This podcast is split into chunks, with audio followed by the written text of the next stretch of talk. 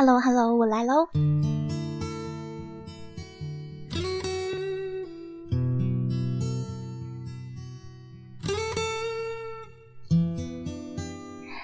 深夜十一点，嗨 ，Hello， 你在幺零八零八零音乐台，我是这档主播黑雨，协同我们的导播小爱，场控古毛。你现在听到的歌曲呢，来自那英的《梦一场》。待会呢，我们要讲故事。今天的故事呢，是由听众投稿的，听众桃子、叶子投稿的一个故事，叫《毒药》。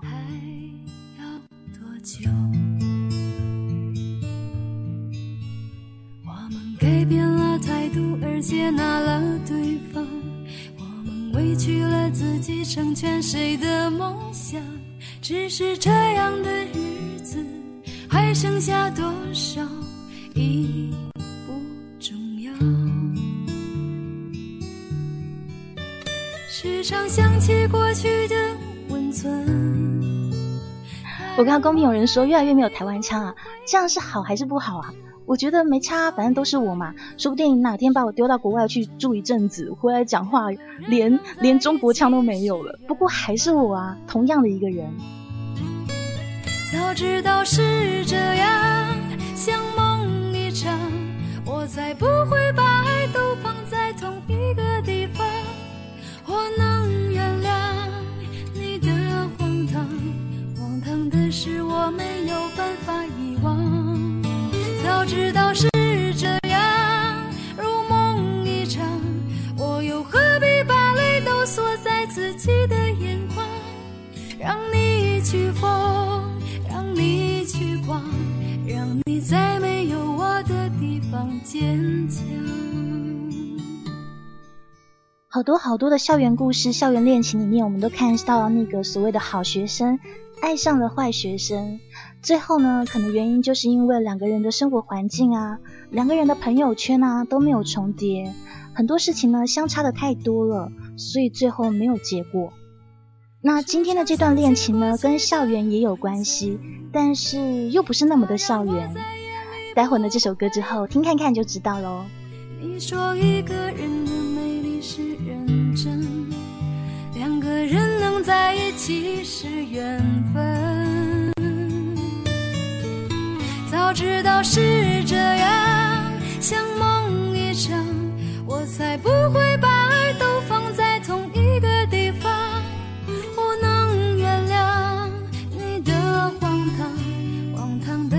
我没有办法遗忘，早知道是这样，如梦一场，我又何必把泪都锁在自己的眼眶，让你去疯，让你去狂，让你在没有我的地方坚强，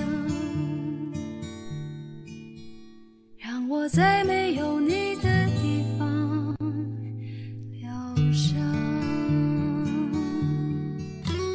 早知道是这样，如梦一场，我又何必把泪都锁在自己的眼眶，让你去疯，让你去狂，让你在没有我的地方坚强。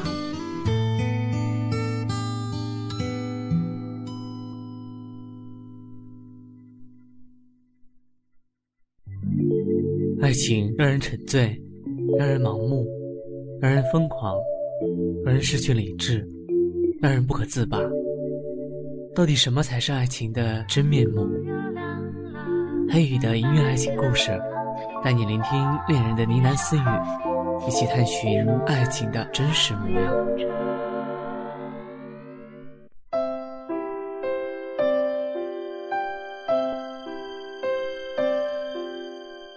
我很喜欢夏天，喜欢那种阳光照在身上暖暖的感觉。更喜欢在夏天的午后，叫我的好朋友一起到学校操场上打羽毛球。我念的是一个重点班，学校对我们的要求非常高，甚至除了周日下午的时间以外，都在上课。和那些喜欢利用空闲去看电影、唱 K 的同学相比，我啊，更喜欢窝在学校里面，透过运动放松一下自己紧绷的神经。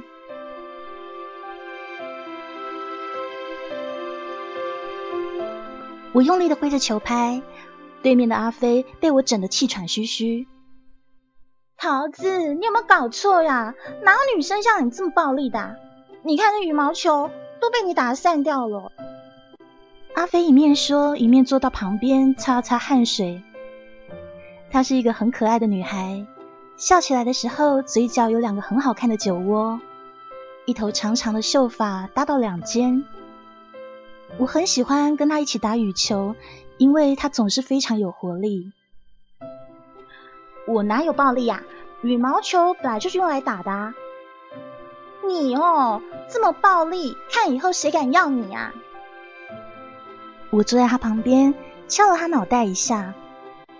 本姑娘可不想谈恋爱。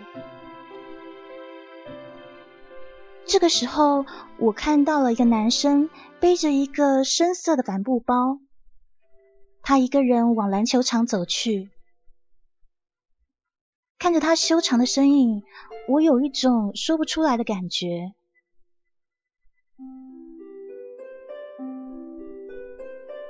身旁的阿飞看我不说话了，顺着我的眼神望过去，也看到了他。哎，你该不会对他有兴趣吧？那可是麦子哎。阿飞的语气很惊讶。我疑惑地问他：“麦子谁啊？”你居然不知道？他可是出名的坏学生哎。听说他跟一些混混很熟，好像还有黑社会的关系哦。哎，你不会对他有兴趣吧？完了完了，我家的女神看上了一个古惑仔，哇，天哪！阿飞一副世界末日的样子，让我忍不住笑了出来。你乱说什么啊？我只是看他这人有点怪而已。你看今天天气那么热，他居然还穿长袖。哦，原来是这样啊。他摆出一副恍然大悟的样子，又说：“哎，人家穿长袖不行吗？哦，你管好多啊！”说完以后，他拉着我的手往教室走过去。高中的生活还是枯燥的在继续，但是那一天，那个修长的身影却一直停在我的脑海当中。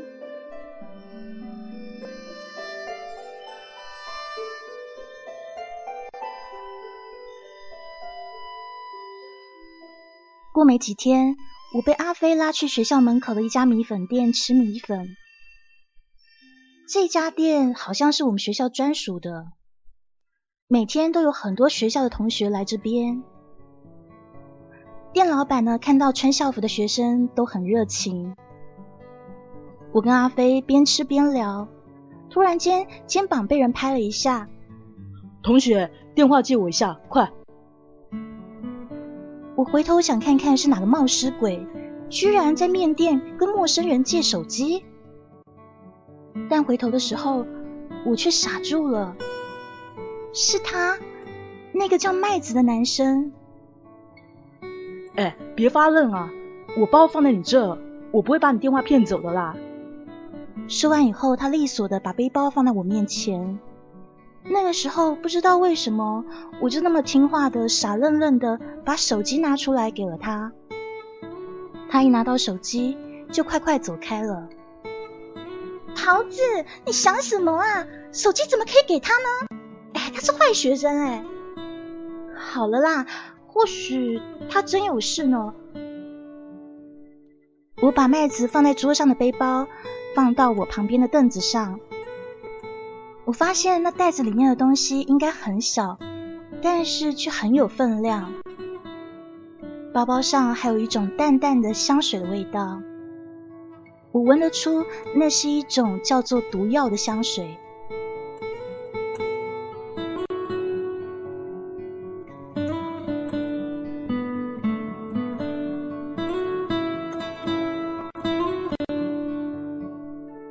过了一会儿，他回来了，手里拿着我的手机，还有一袋棒棒糖。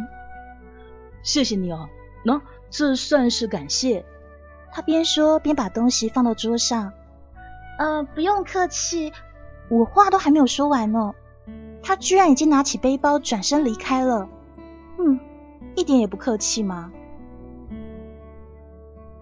我凝望着他的背影，身边的阿飞却取出一根棒棒糖。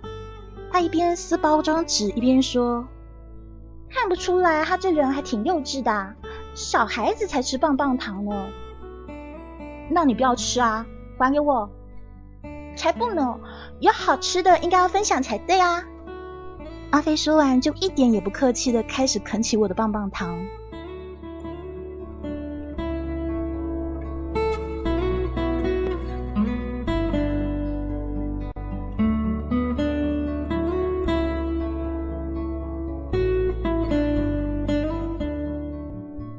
我很喜欢夜空下的学校，有一种跟白天完全不同的感觉。那天晚上，我习惯性的从操场跑了一圈回到寝室，刚洗完澡准备要背单词的时候，我的手机突然响了，一看是一个陌生的号码。我想一定是有人打错了吧，因为我所有的亲朋好友手机号码都记在手机里面啊。可是那个铃声却响个不停，一直响，一直响。最后我还是接了起来，电话一头传来了一个男生的声音：“哎，你好像很忙啊。”“你是？”“我叫麦子啊，今天跟你接电话那个男生。”怎么会是他啊？我的心里面除了惊讶以外，或许还有那么一点点的惊喜。可是这个麦子，他找我做什么啊？哦，是你啊，呃，找我有什么事吗？出来陪我打篮球，篮球场等你哦。还没等我回答呢，他就一点也不客气的挂断电话了。当阿飞看到我换鞋子的时候，他好奇地问：“你不是刚回来吗？要去哪啊？”那个叫麦子的，他打电话来，叫我去篮球场。麦子，找你干嘛啊？他叫我陪他打篮球。篮球？你疯了吧？搞什么啊？你只会打羽毛球啊！而且他叫你去你就去，这样会不会有事啊？是啊，我的确不会打篮球，怎么办？但是阿飞的阻拦劝不住我。没事啦，我去去一下就回来咯。到了篮球场，看到偌大的场地只有他一个人在投球，灯光把他的身影拉得很长很长。他发现我来了，就把球扔给我。投一个，我看看。可是我不会啊。随便扔一个嘛。我只好用力的把球扔出去，但是连篮筐边缘都没有碰到。那你怎么那么笨啊？我刚都说我不会了。不然有本事我们来比做题啊。没有想到你真的是一个书呆子。书呆子？我算吗？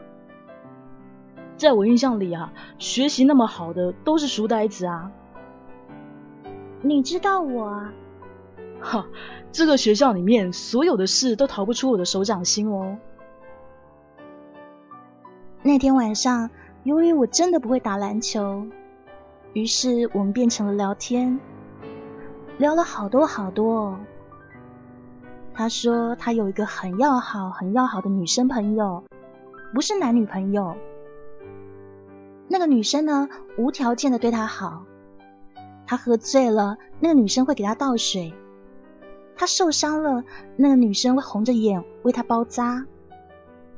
他说啊，那个女生好朋友就像是一个可以包容他一切的人，像是亲人呢。他还说他很喜欢一个人在夜空下打球，因为只有这个时候才不会有很多人。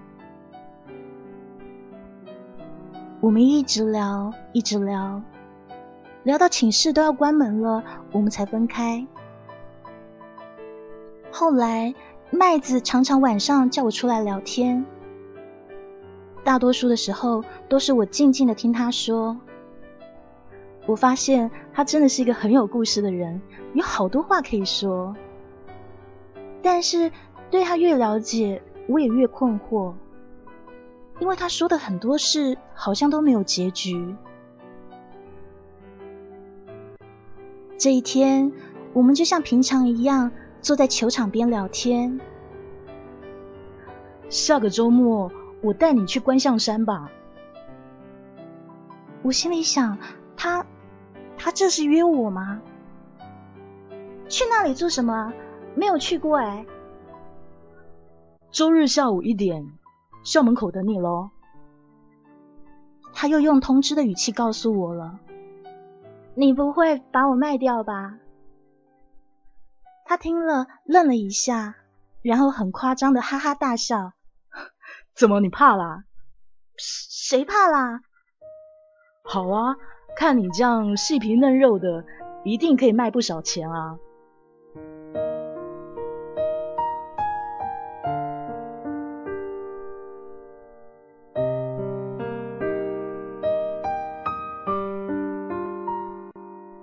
到这个城市念书一年多了，我实在很少离开学校。周日下午见了面以后，身为路痴的我只能乖乖地跟着他走。他们带我慢慢地走上山顶，到了山顶居然一个人都没有。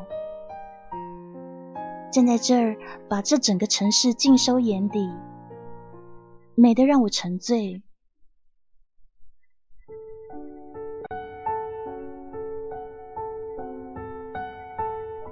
麦子他站在山的边缘，双手张开，好像在拥抱什么。阳光从他的指缝透过来，把他的轮廓镀上了一层金黄色。这个身影好像有一种神奇的魔力在吸引我。那一瞬间，我完全完全没有办法把视线移开。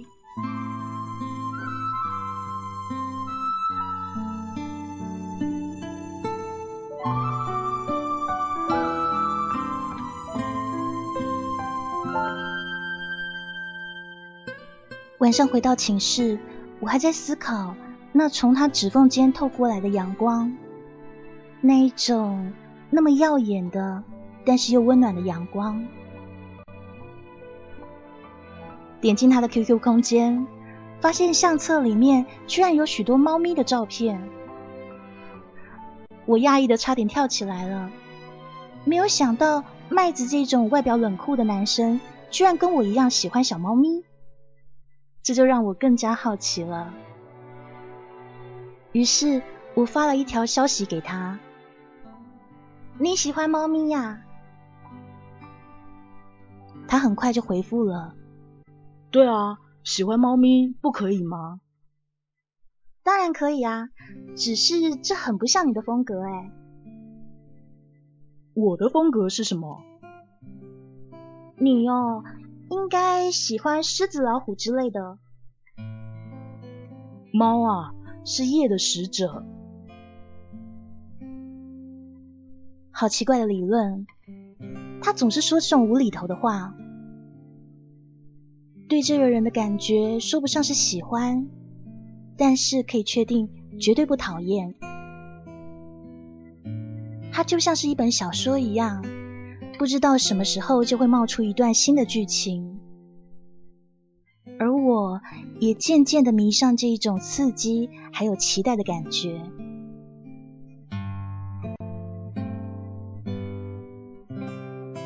以后他每一周都会带我去一些地方，例如说寂静无人的教堂，或是那种阳光很好但是没有什么人知道的海滩，甚至是老城区的小巷里，反正都是那些比较没人去的地方。我觉得他就像是另一个时空的人，不喜欢喧嚣，跟这个世界格格不入。可是我不知道为什么，自己却是非常的相信他，完全不怕他会把我怎么样。这个谜一样的男孩却让我非常的放心。每带我到一个地方，麦子都会找一个干净的角落坐下来，点上一根烟。细长的香烟在他修长的手指间，就像一个跳动的精灵。然后那个烟草的味道跟毒药香水的味道混合在一起，就形成了一种特殊的气味，渐渐的在空气中弥漫开来。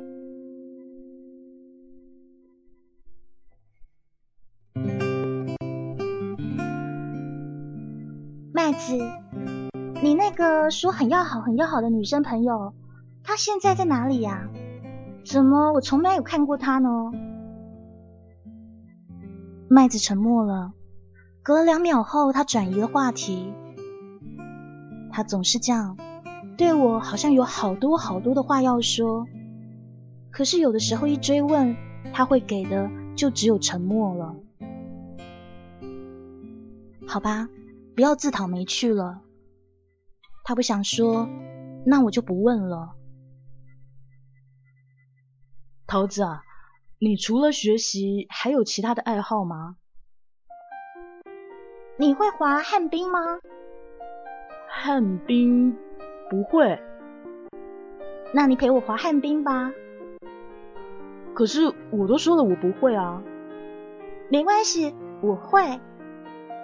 哎，你很奇怪，既然这样，你还问我干嘛？就是随便一问吗？他的脸上出现了无奈的表情，我发现他被逗的样子看起来好可爱的。他真的不会滑旱冰呢。在那里，我终于见到他最囧的一幕了。那个时候的麦子就像是一个蹒跚学步的小孩，扑通扑通的摔倒了好几次。那个运动细胞发达的大男孩居然也会有这一面啊。坐在休息区的凳子上，我忍不住的问出了这段时间以来我老是想问的问题。哎，你是在追我吗？他坏笑着说，你见过这样追女孩的吗？二货。不知道怎么了，听到他这样的回答，我却觉得有一点点的失落。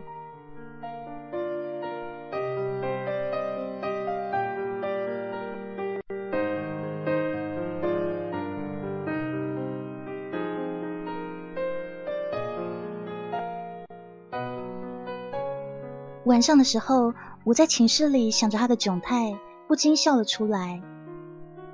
桃子，你在笑什么啊？笑得好傻啊！阿飞不知道从哪里冒出来，敲了一下我的脑袋说：哈，很傻吗？他郑重地点了点头。嗯，让我来帮你分析一下吧。你看，咱学校追你的人也有一打了吧？里面好些条件不错的，你都不理。但是你却常常跟麦子出去玩，这表示啊，你根本就是喜欢那种坏坏的男生。你去死啦！谁喜欢他啊？是没有喜欢，只不过呢，不知道是谁哦。每次一到周末呢，心中就小鹿乱撞了。阿飞一边说，脸上还带着似笑非笑的表情。我，我哪有啊？哎呦。女人啊，都是口是心非的啊。我自己也是。阿飞还没有说完，这个时候我的手机又响了起来，我立刻接了起来。教学楼五楼，带瓶水，快过来。说话的人是麦子，他的声音听起来怪怪的，好像有点虚弱。我还没有问他发生了什么事情，电话就挂断了。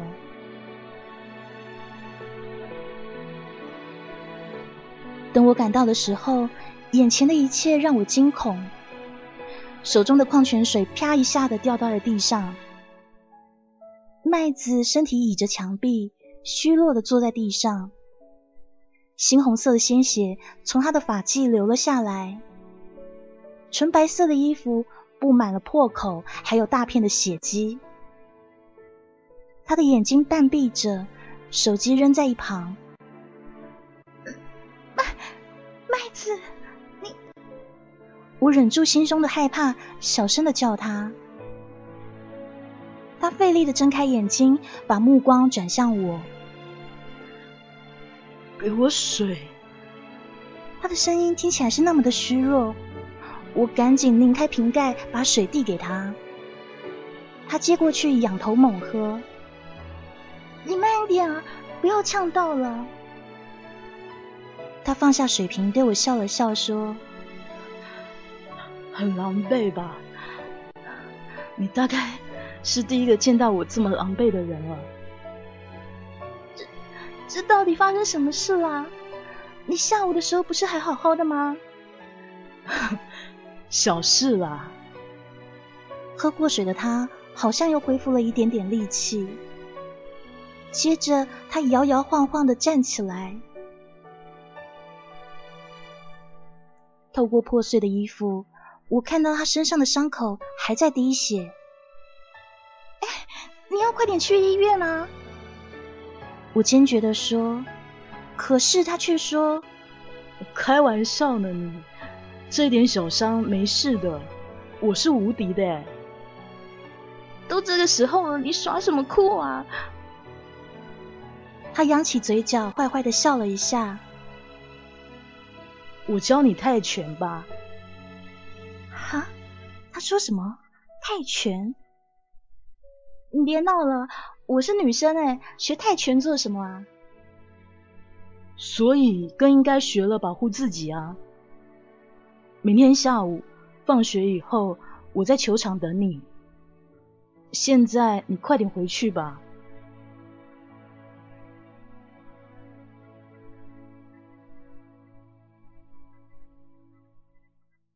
他用那一种命令的语气对我说话，我真的是不懂。明明受伤了，怎么不去医院呢？还说要学拳。你这样可以吗？不会晕倒吗？真的不去医院吗？我都说了，我是无敌的啊。哎，你们女人好啰嗦哦，快回去啊！我被他半推半就的推到了楼梯口。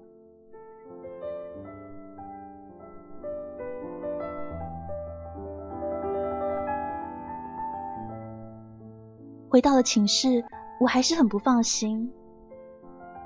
他到底发生了什么事啊？为什么不肯去医院呢？这一身的伤口又是哪来的呢？我在床上不断地想着，辗转反侧，然后迷迷糊糊地睡着了。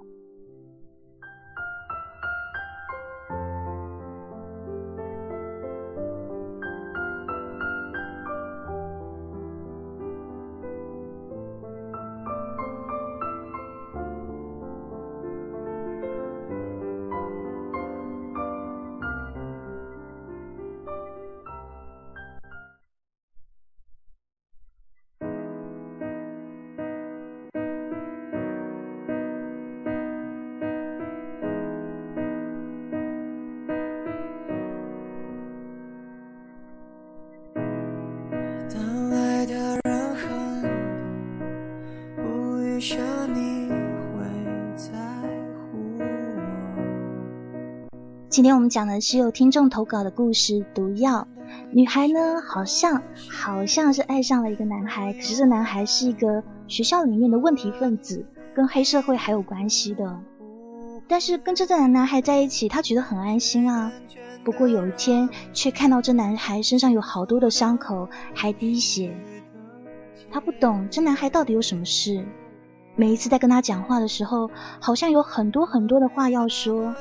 可是却又欲言又止，一追问，这个男孩给的就只有沉默。现在听到歌曲来自林宥嘉的《傻子》。也不重要，做一个傻子多么好，我不明白，也不需要明白。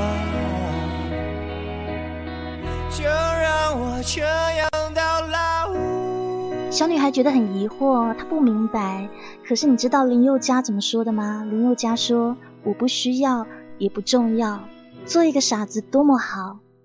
我不明白，也不需要明白，就这样让我到老。”有的时候有很多秘密，在恋爱中的人知道好像有些问题，可是他们不想探究，因为他不想改变对方，他觉得对方这样就很好，静静的让我陪在他身边也很好，所以什么都不明白也没有关系。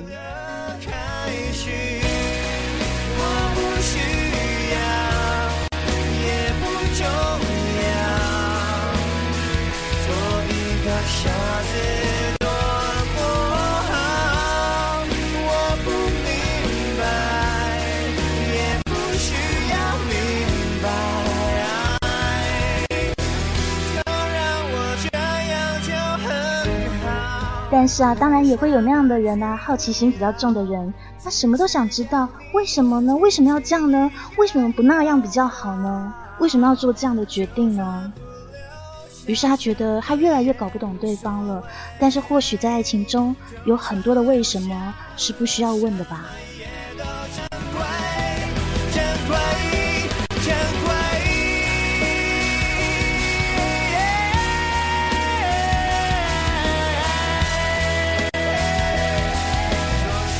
黑玉的节目时段呢，是每周一、三、五、七这四天的晚上十一点钟，在幺零八零音乐台准时到这里，你就可以找到我哟。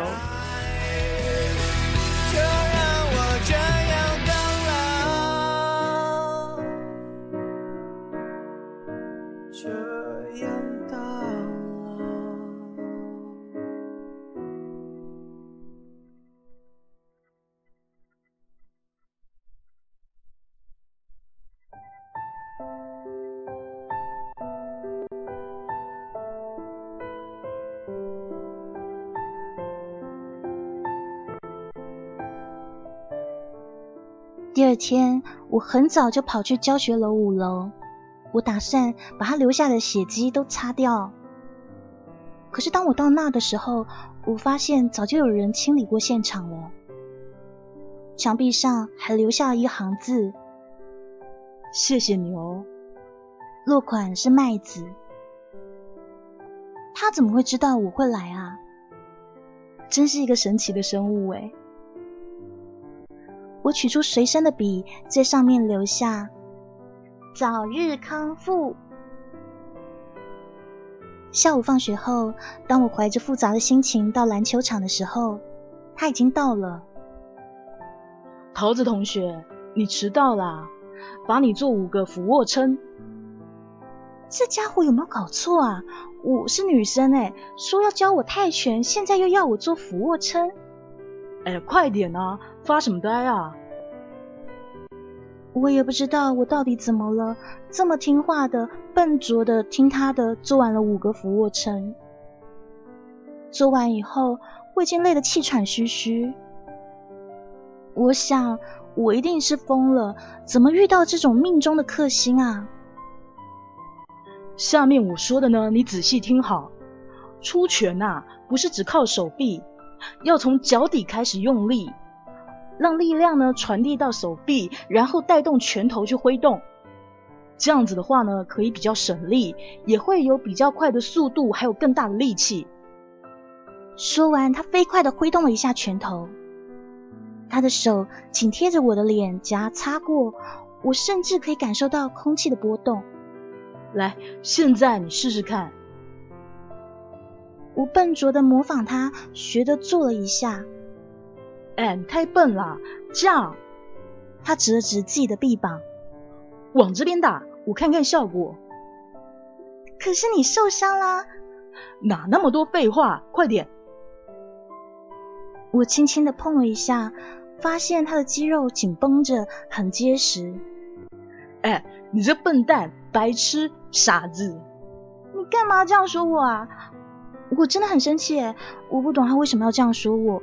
明明他才是傻子呢，受伤了还不去医院。不服气吗？不服气有本事打我啊！于是我用尽全身的力量，向他的胳膊上挥上一拳，嗯，这样还差不多，注意一下动作要领哦。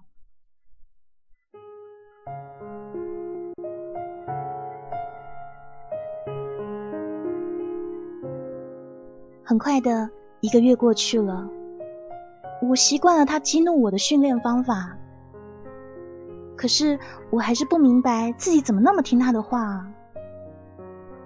渐渐的，我们走很近的事情也被老师同学发现了，一时间学校里传得沸沸扬扬，所谓全年级最优秀的女生跟最有问题的坏分子居然关系密切。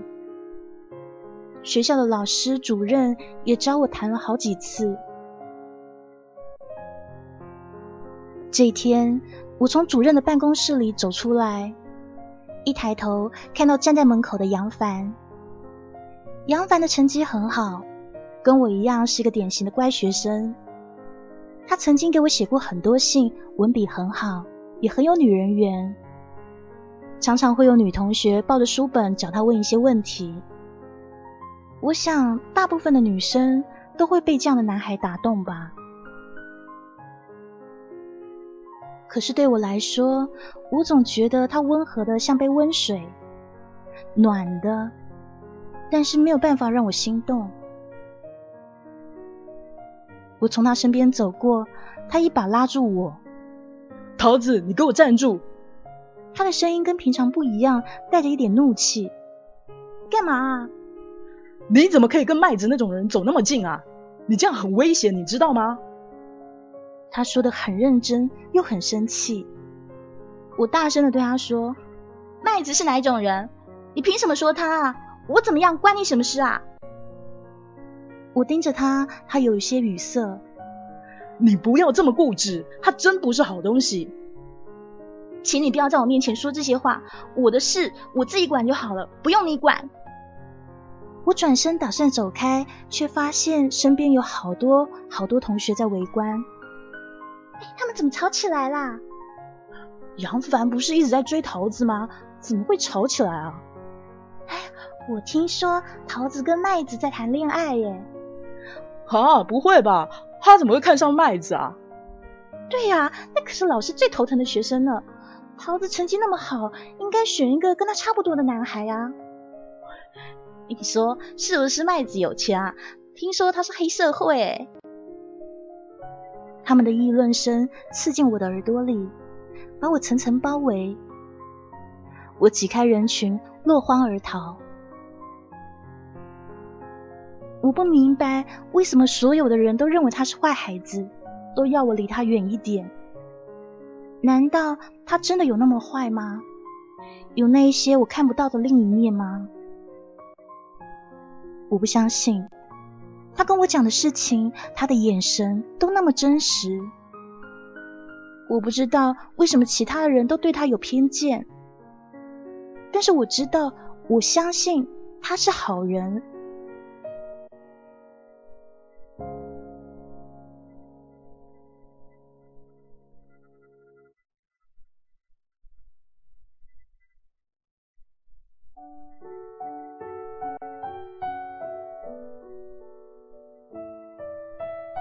又是一个周末，那一天他没有带我去幽静的地方，反而叫我到教学楼的天台。当我看到他的时候，他手里拿着一个精致的玻璃杯，里面装着蓝色的液体。这是我调的鸡尾酒，你喝看看。啊，你会调酒啊？他没有说话，只是把杯子递给我。我接过杯子，仔细地欣赏那些蓝色的液体。阳光透过它们，折射出好看的颜色。然后我仔细地尝了一口，那是一种甜甜的、夹带着苦涩的味道，很好喝。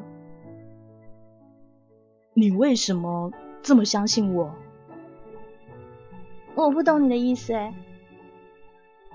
我想应该很多人都警告过你，离我远一点，小心我。为什么我给你的东西你问都不问就喝了呢？你不怕我害你吗？我清楚地看到他的眼中闪烁着一点点的泪光。我也不知道，不知道为什么我会相信他。我只知道我眼前的这个男孩真的是个好人。因为我也不知道啊，我只知道你绝对不会害我的。好天真啊。说着他挽起袖子，接下来的一幕让我愣住了。他的两只手臂上布满了大大小小已经愈合的伤疤，看得我整颗心都在发颤。你看到了吗？我真的是一个坏学生，你千万不可以相信我。这都是怎么回事啊？你很痛吧？是不是？我慌了，一股浓浓的心疼涌了出来。我抓他的手，用力的摩擦，想要抚平这些触目惊心的痕迹。他轻轻的拍了拍我的头，看到了吗？我们不是一个世界的人啊。我很喜欢周杰伦的一首歌《退后》里面的一句，我知道你我都没有错，只是忘了怎么退后。桃子，我们要学会远离彼此了。不是一个世界又怎么样啊？为什么要管别人怎么说？他笑了笑，轻轻地摇摇头。过几天我就要离开这里了。离开这里？你要去哪里？转学吗？别问了，我不能说，真的不能说。我转向一边，看着慢慢落下的夕阳，火红的颜色布满视线中的一切。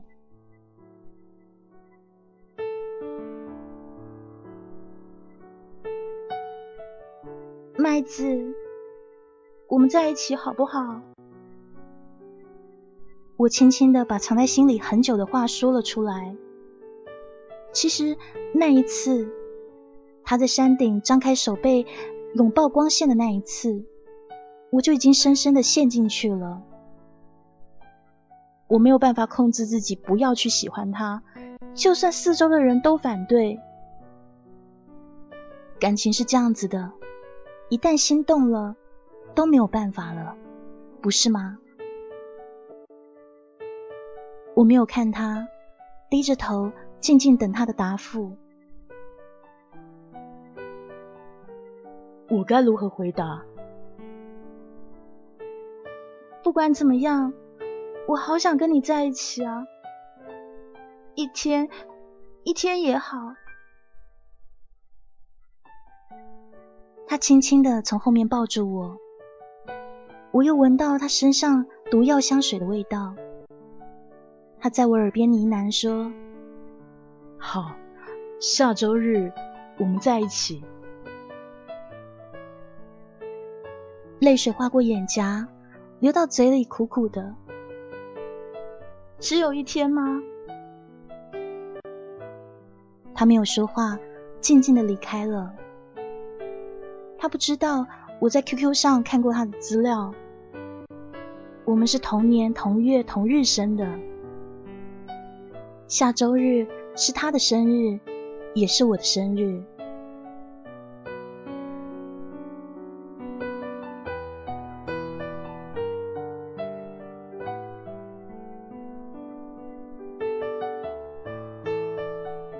即使只有一天的恋爱，我们也会努力的珍惜。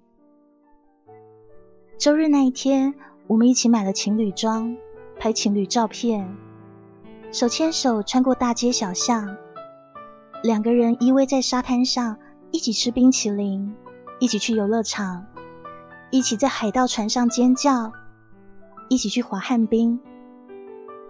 我发现他的技术变得特别好，灵活地做出各种华丽的动作。哎，你什么时候变这么厉害啦？上次滑过以后，我发现你很喜欢旱冰，我就常来这儿练啊，腿都伤了。他指了指自己右腿的膝盖，我发现上面有深紫色的淤青。我心疼地抱住他，轻轻地说：“你这笨蛋，怎么摔成这样？还疼不疼啊？”那一天的最后，他蒙上我的眼睛，带我到天台，叫我站着别动。过了一会儿，轻轻地对我说：“亲爱的，生日快乐。”我惊讶地看到眼前的地面上有用好多好多蜡烛排放成的 I love you。 他捧着蛋糕站在我面前，我们之间还有一只超大号的泰迪熊，我惊喜得说不出话来。怎么知道今天是我生日啊？我啊，你别忘了，这学校里面所有的事都逃不出我的手掌心哦。于是我也取出我提前准备好的礼物交给他。麦子，生日快乐。那是一条黑色的金属手链，我特地为他选的。他开心地接过去戴在手上，就好像一个得到心爱玩具的小朋友。你怎么知道我生日的？我还因为跟你同月同日生窃喜呢。这个啊，保密咯。好，来吧，来许愿。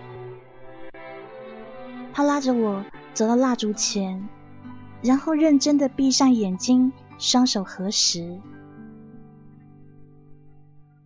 我也闭上了眼睛，在心里默默地说：希望希望麦子可以永远在我身边。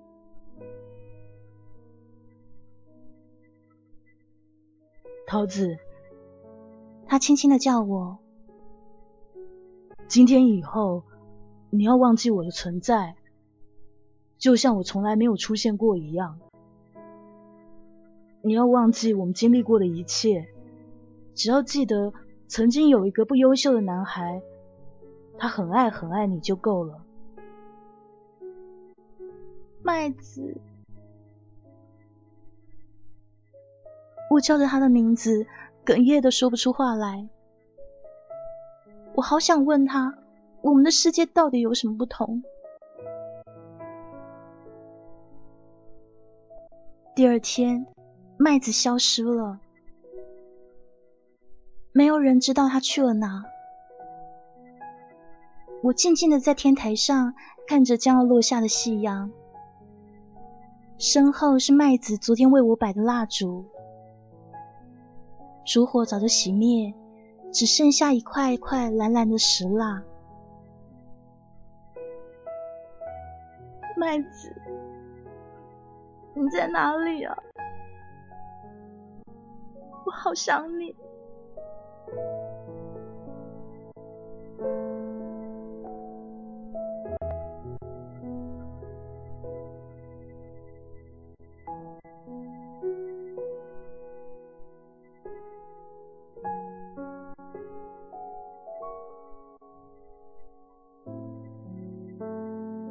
一年后，昆明，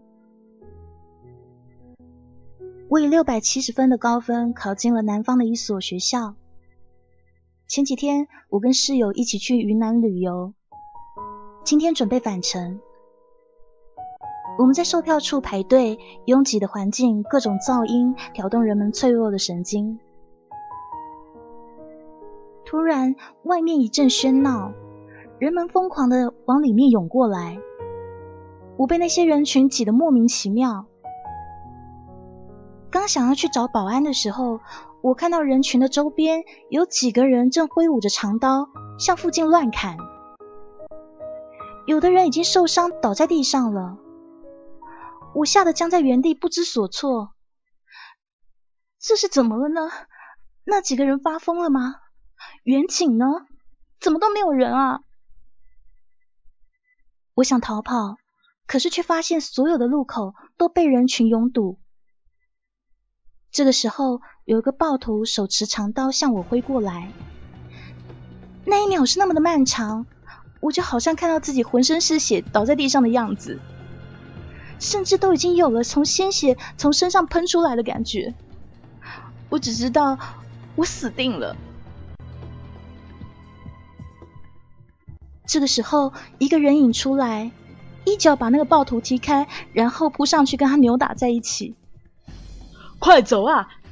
那熟悉的声音，熟悉的身影，是麦子。他怎么会出现在这里？怎么会是他啊？我傻傻的看着眼前这个男孩。无数个夜晚，无数个抱着泰泰迪熊含泪入眠的夜晚，都是为了他。现在这个人正在我面前，他正在保护我。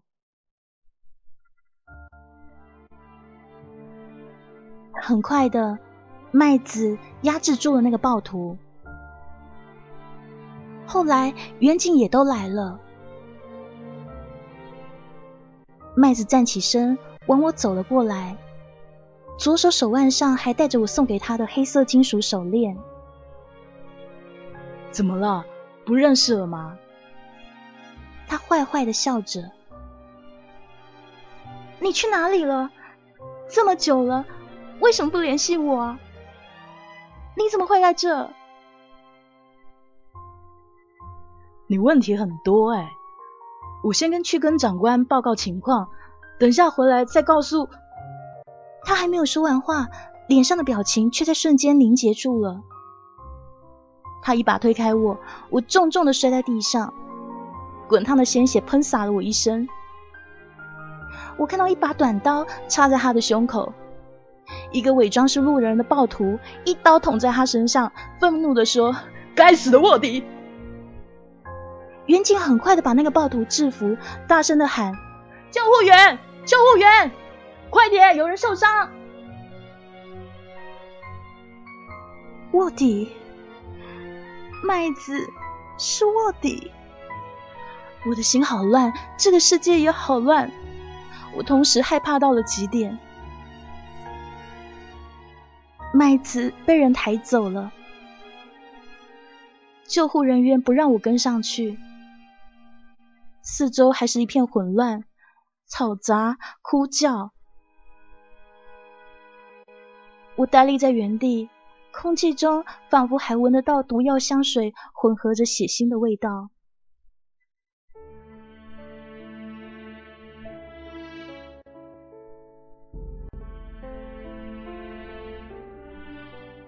两天后，我住在警局里，一个戴着金边眼镜的女子眼眶红红的对我说话：“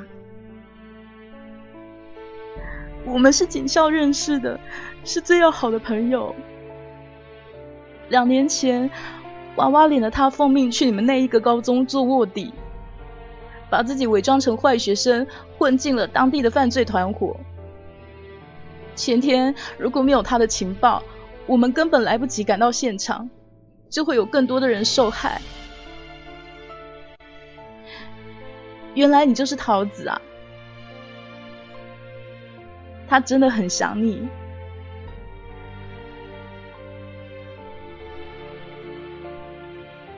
那个女子把一样东西交给我，是那一条我送给麦子的黑色金属手链。手链静悄悄地躺在我的手心里，应该冰凉的金属，温度却是那么的滚烫。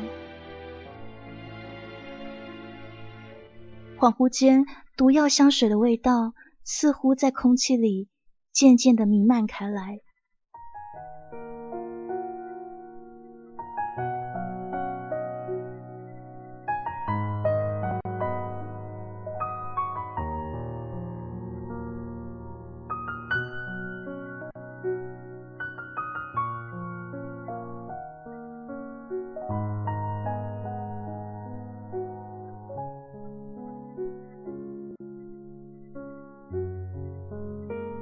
看到有人说啊，高中就卧底啊，你刚刚没听到故事吗？没有专心听，对不对？那女的就说啦，我们是警校认识的，是最要好的朋友。两年前娃娃演的她奉命去你们那所高中做卧底。你怎么会以为是高中生做卧底呢？尝试尝试好吗，先生？好，这是我们今天那个听众投稿的故事，毒药黑鱼有改一点点，没有改很多啦。所以原来说这个男生呢，他不是说他有个很好很好的女生朋友吗？但是这个女生朋友每一次呢追问到这女生的朋友在哪里的时候，这男生都沉默了。为什么？因为那是他原本真实的身份，这个女生不存在他高中的记忆里，这个女生是他警校的同学。然后呢，为什么这男生明明好像平常有好多好多的话要说，但是追问的时候呢又常常沉默？因为有很多的东西是在现实的他跟假身份的他之间游移，他有很多东西想分享，但是身为一个坏坏高中生的他是不会有那些人生经验的。好，这是我们今天的故事。那我不知道你喜不喜欢，黑羽还蛮喜欢这个听众投稿的故事的。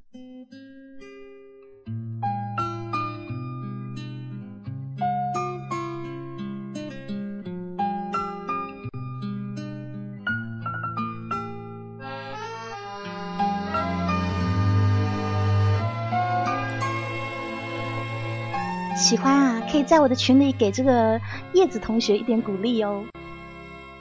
我想我还要继续学习，悲伤的时候不闭上眼睛，趁眼泪还没有形成前就。听到这首歌来自江美琪的《我又想起你》，我想我还要继续学习，悲伤的时候不闭上眼睛，趁眼泪还没有形成前就蒸发到空气里。是吗？好人不长命，祸害一千年吗？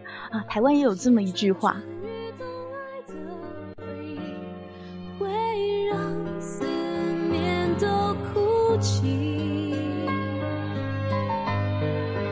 当我想起你，有一种绝望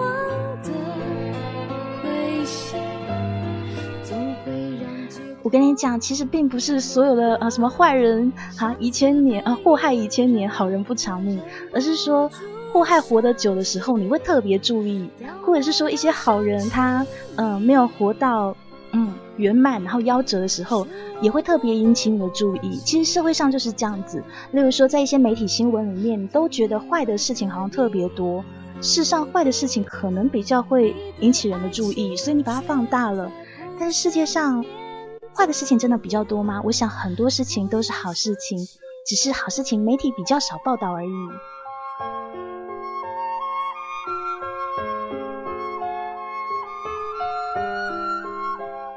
十一点五十八分的现在，黑鱼要跟大家说晚安了。如果你喜欢听我们的故事呢，在中间视频的右下角有一个直播时通知我，可以把它勾起来，或者是点选一麦的黑鱼哦。